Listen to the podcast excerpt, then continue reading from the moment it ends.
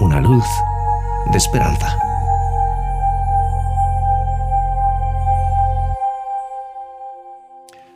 Dice el sabio en el libro de Eclesiastés capítulo 12 versículos 1, 6 y 7.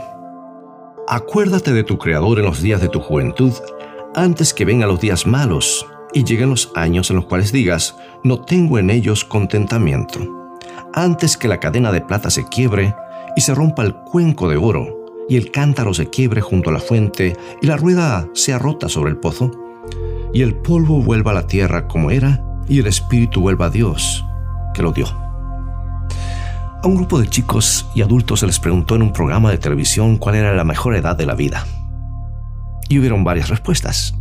Dos meses, porque te llevan en brazos, y te aman y te cuidan mucho, dijo uno. Tres años, porque no tienes que ir a la escuela, puedes hacer casi todo lo que quieras y juegas todo el tiempo. 18 años, porque ya eres mayor de edad y puedes conducir, afirmó otro. Una niña de tres años dijo, la mejor edad son los 29 años porque entonces puedes quedarte en casa dormir y no hacer nada. Y alguien más opinó, 40 porque estás en la cúspide de tu vida y tu vitalidad. A lo que otro rebatió, 55 años, porque ya has cumplido con la responsabilidad de criar hijos y puedes disfrutar de la vida de los nietos.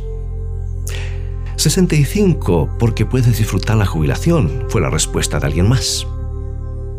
Y la última persona, una señora mayor, comentó, todas las edades son buenas, por lo tanto disfruten la edad que tienen ahora. Si le presentamos nuestra vida a Dios cuando somos jóvenes, como un suave pétalo de rosa, tenemos más para ofrecerle y más para disfrutar de su mano.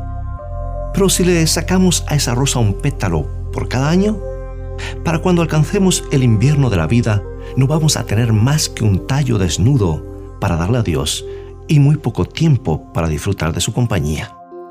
Otra vez las palabras del sabio, acuérdate de tu Creador en los días de tu juventud, antes que vengan los días malos y lleguen los años en los cuales digas, no tengo en ellos contentamiento.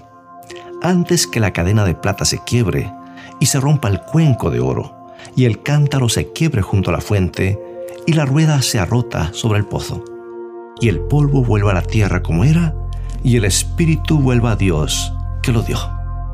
Hacerlo es recibir de Dios una luz de esperanza.